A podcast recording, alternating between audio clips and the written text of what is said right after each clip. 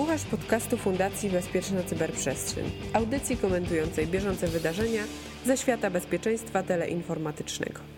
Halo, halo, tu mówi Warszawa w podcaście Fundacji Bezpieczna Cyberprzestrzeń CyberCyber. Cyber. Mm, dzisiaj wracamy do podcastu infoopsowego i tutaj znowu moim gościem jest Kamil Basaj z Fundacji Bezpieczna Cyberprzestrzeń. Dzień dobry Państwu. Ja nazywam się Cyprian Gutkowski. Dzisiaj chcemy zająć Państwa czas tematem fake newsa, wolność słowa. Tak naprawdę, co może się kryć pod pojęciem fake newsa i jak on jest interpretowany, że tak naprawdę dozwolony pod zasadą, pod pozorami wolności słowa.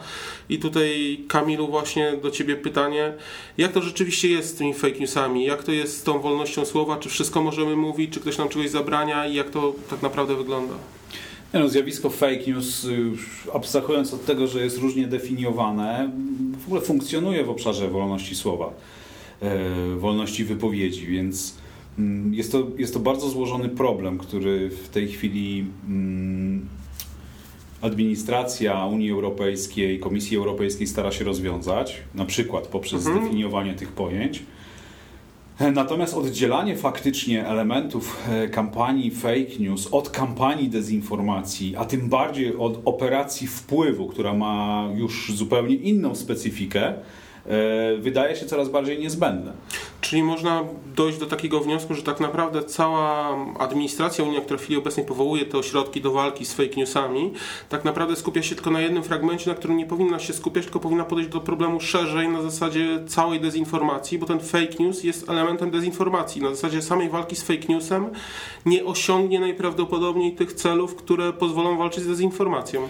No tak, to są dwa różne obszary, bo, bo, bo sam, sam fake news może to, żeby przybliżyć troszeczkę, ma kilka wymiarów. No po pierwsze, yy, nie, nie, nie, wolno zapominać o tym, że fake news stał się popularnym narzędziem pozyskiwania e, czytelników dla różnych portali, które nie są portalami kwalifikowanymi jako portale obce, będące elementem e, obcej ingerencji w, w, w środowisko poznawcze e, społeczeństwa. Krzykliwe nagłówki, krzykliwe tytuły, często abstrakcyjna zawartość grafiki, one tak naprawdę służą temu, żeby przyciągać uwagę użytkowników mediów społecznościowych, i generalnie stają się jak gdyby takim jednym elementem zapraszającym e, kampanii clickbaitowej. Chodzi o to, żeby uzyskać jak największą ilość odwiedzin. Drugim elementem są kampanie fake news, które no, też mają nazwę fake news, ale tak naprawdę ja już ich bym nie kwalifikował jako fake newsów, czyli tak naprawdę rozpowszechnianie plotek. E, plotek, e, które mogą czasami być niebezpieczne.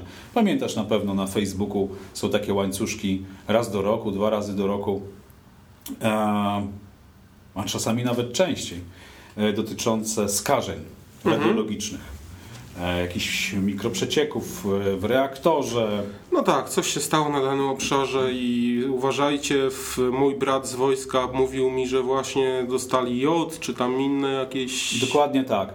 I z jednej strony jest to postrzegane jako kampania fake news, plotka, tymczasem można sobie spokojnie wyobrazić tak naprawdę zastosowanie operacyjne tego typu plotki, bo ona w pewnym sensie pokazuje, w jaki sposób następuje propagacja tej informacji w sieciach. E, może być też elementem sprawdzającym to, czy e, w danym obszarze, w którym została wypuszczona, jest podejmowane jakieś przeciwdziałanie, czy ten kontent jest monitorowany. I tutaj y, też warto powiedzieć, że jest znaczący postęp. Proszę zwrócić uwagę na to, że przy ostatnich tego typu kampaniach y, Polska Agencja Atomistyki y, już publikowała dementi tak, na temat tego typu mhm. plotek, co jest bardzo istotne. Bardzo istotne dlatego, że jest po prostu zasobem informacyjnym, który daje możliwość zapoznania się z, z faktem, jest jakimś punktem odniesienia, może ograniczać wywołanie emocji. I teraz wracając do ustawodawstwa. No, w poniedziałek w ramach Trójkąta Weimarskiego prowadziliśmy w Bundesracie dyskusję na ten temat. No właśnie, i co tam na tej dyskusji? I generalnie uczestnicy, czyli senatorowie z Polski, Francji, Niemiec, wydawali się dosyć dobrze przygotowani do, do, do, do zrozumienia zagadnień. E, byli też przedstawiciele mediów społecznościowych, które zabierały głos w tej kwestii. Celem jest wypracowanie wytycznych do legislacji, która ułatwiłaby walkę z fake newsami. No i tutaj podstawowym obszarem dyskusji było tak naprawdę to, na ile można tego typu ustawodawstwem ingerować w obszar wymiany poglądów, czyli w wolność słowa. Mhm. Nie ma na to łatwych odpowiedzi, bo z jednej strony można dążyć do tego, aby wyodrębniać tego typu kampanie, które mają charakter zorganizowany i na tej podstawie po ustaleniu atrybucji stwierdzać, że dana kampania nie jest kwalifikowana do fake news, tylko na przykład do kategorii dezinformacji lub operacji wpływu i wówczas w stosunku do takiej kampanii e, można byłoby stosować restrykcje. A czy w takim razie te mm, jakieś podmioty, które mają się zajmować identyfikacją fake newsów, mają zasoby ludzkie, zasoby sprzętowe, które są w stanie rozpoznawać tego rodzaju e, oddziaływanie? No tutaj diabeł tkwi w szczegółach, czyli kto, co, jak definiuje. E, Facebook wprowadził algorytm e, oparty na uczeniu maszynowym, który ułatwia rozpoznanie propagacji treści w tym portalu społecznościowym. Natomiast nadal nie jest to rozwiązanie, które mm, jest, że tak się wyrażę, tamą, na, która zatrzyma ten problem, bo nie zatrzyma. Oczywiście istnieje możliwość zidentyfikowania kont, które są celowo pozakładane po to, żeby daną treść propagować i to się najczęściej zdarza. No z reguły jest dość proste, bo te konta rzeczywiście są puste, one mają niewielu znajomych albo ewentualnie mają wielu, ale są to przeróżni znajomi, całkowicie niezwiązani z szerokiego wachlarza społeczeństwa, tak można by to określić. Tak, dokładnie tak. Tym bardziej, że dużo z tych kampanii tak naprawdę ma charakter zupełnie amatorski, czyli, czyli, czyli, czyli po prostu ktoś zakłada sobie ileś tam kont, czy kupuje już gotowe konta i stara się nimi spowodować popularność albo swojego produktu, swojej strony, swoich treści, które promuje. E, I to jest ten element, który się e, który zahacza o problemy związane ze współczesnymi nawykami pozyskiwania informacji, z tym, że ludzie są coraz częściej zainteresowani, zwłaszcza młodzi, no, tą informacją, która im odpowiada, a niekoniecznie tą, która jest oparta na faktach. Natomiast mniejsze ma zastosowanie do takich wysublimowanych działań, bardziej wysublimowanych, profesjonalnych, jak dobrze wylegendowane zasoby sieciowe, e, czyli profile społecznościowe, które no, nie noszą cech po prostu troll content. Są, mhm. są, są, są, w miarę behawioralnie zbliżone do zwykłego użytkownika. Zresztą tego typu konta też e, występowały w raporcie na temat operacji wpływu na proces wyborczy w Stanach Zjednoczonych. Tak. Druga sprawa, dru, dru, drugim problemem legislacyjnym, który, który, nad którego rozwiązaniem e, się pracuje, to jest kwestia uzyskania E, zobowiązań w stosunku do portali społecznościowych samoregulacji. To znaczy, one same mają e, wypracować metodykę, która będzie ograniczała zdolność propagacji fałszywych informacji w ich systemie. I jak do tego się odnoszą te portale? Z pewną, z pewną dozą dystansu. Z pewną dozą dystansu. Stanowisko nie jest jednolite, dlatego że z jednej strony um, deklarują chęć walki z propagacją fake news, z trzeciej strony natomiast cały czas starają się promować um, no, te fundamentalne prawa do wolności wypowiedzi i zastrzegają, że nie chciałyby w nie ingerować. Znaczy, no, bardzo często właśnie ta propagacja jest płatna tak, na tych portalach, więc rzeczywiście to są też dla nich pieniądze, więc ciężko walczyć z kimś, kto daje ci pieniądze na utrzymanie. Tak, na, znaczy na pewno dobrym rozwiązaniem jest to rozwiązanie, które obliguje reklamodawców, którzy prowadzą marketing polityczny na przykład w sieciach społecznościowych do e, ujawnienia się. To znaczy, że reklama o charakterze politycznym ma mieć wskazanego e, dysponenta. Oczywiście, zawsze tutaj istnieje pole do nadużyć, to, no, no, ale to jak świat stary zawsze Możemy, każde rozwiązanie zawsze znajdzie dwa, trzy obejścia, ale to już jest rolą tych e, portali, żeby gdyby pilnować tego procesu. Z tego co wiem, to Facebook wykluczył możliwość potwierdzania na przykład korespondencją elektroniczną tego typu zakupu.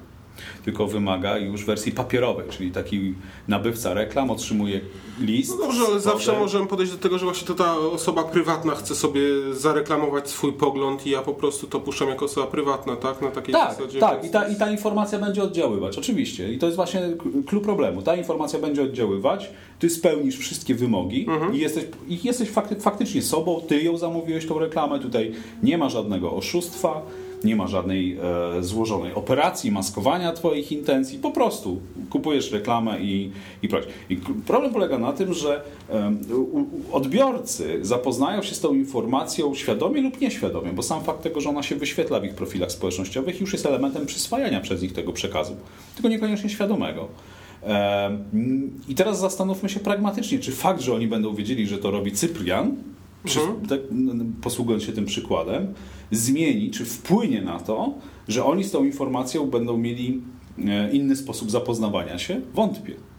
Oczywiście, widząc atrybucję na przykład jakiejś negatywnej kampanii jednej partii politycznej na drugą partię polityczną i widząc informację o tym, że to jest sponsorowane na przykład przez jakiś tam komitet wyborczy czy, czy, czy, czy, czy inne tego typu elementy, no to może to wpłynąć w pewnym sensie na zrozumienie tego, że to jest jakiś element walki, walki politycznej, natomiast y, działania kontekstowe.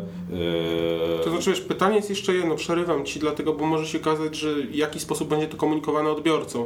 Bo jeżeli okaże się, że należy kliknąć w 17 załączników, które gdzieś są, żeby sprawdzić, kto to puszcza, no to już w tym momencie nikt tego nie będzie robił, tak? Tylko będzie widział sam przekaz, natomiast nikt nie będzie widział, kto go przekazuje, ale teoretycznie będzie umożliwione dotarcie do osoby, która zleciła przekaz. No najlepiej by było, gdyby tego typu informacja była wyświetlana razem z reklamą, tak? albo pod okienkiem reklamy na przykład, tak? Kto, kto jest e, tak naprawdę zamawiającym.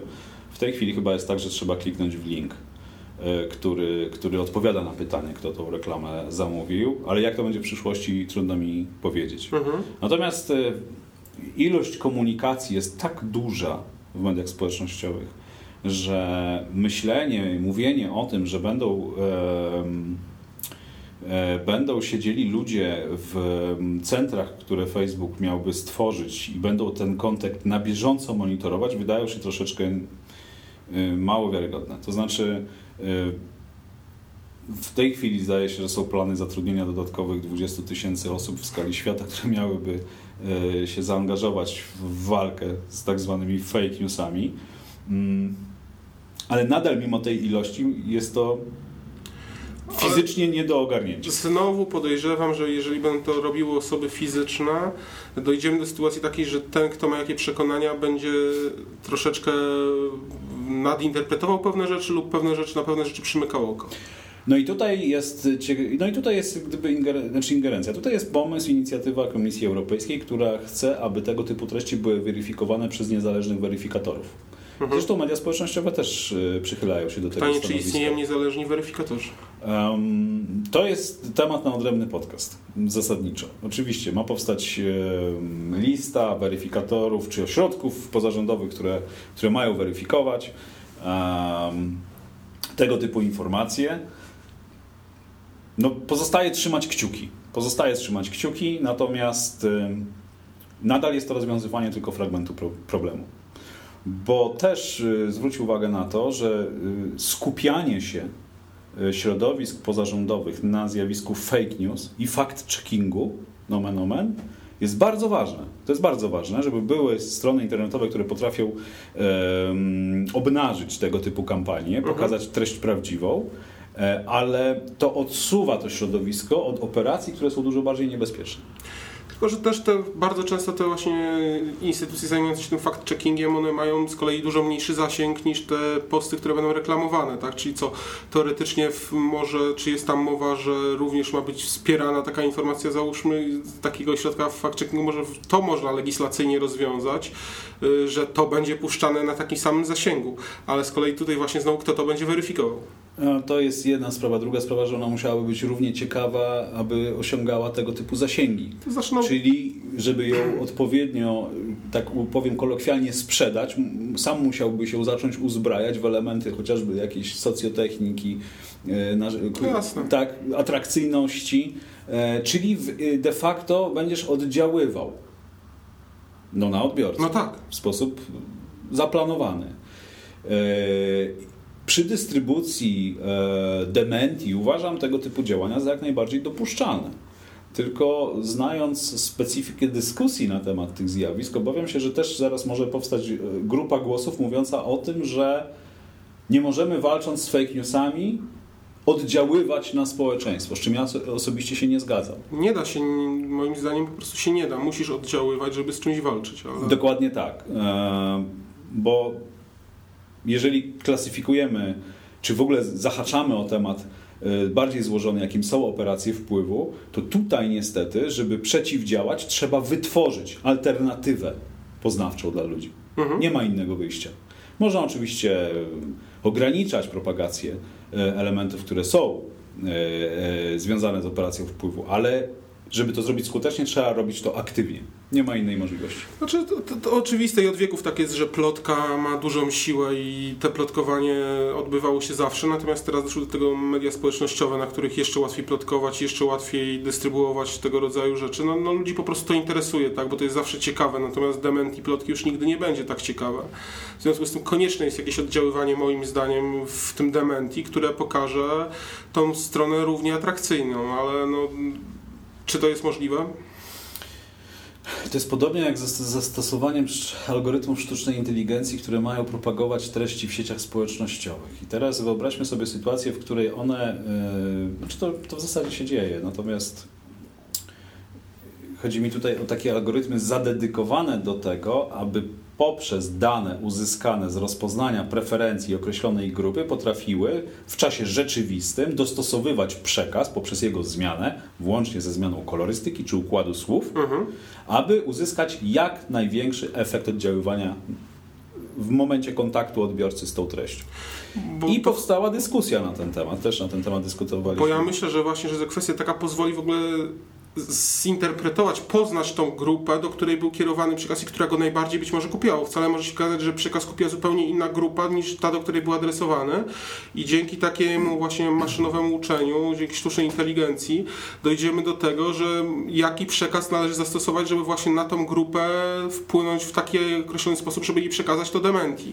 Mm, tak, tak. No, generalnie to by oznaczało, że przekaz został źle zaadresowany, ale można oczywiście wyobrazić sobie na przykład ym, zaprogramowanie tego typu algorytmu na pomoc w rozpoznaniu, e, czy w ogóle w profilowaniu odbiorców bez y, dostępu do danych e, specyficznych, takimi jakimi dysponuje e, na przykład Facebook, tak? profilując swoich użytkowników, mhm. co sprzedaje potem firmom marketingowym. Bo tego typu rozpoznanie można prowadzić z zewnątrz, to znaczy można obserwować komunikację, można rozpoznawać aktywnie komunikację.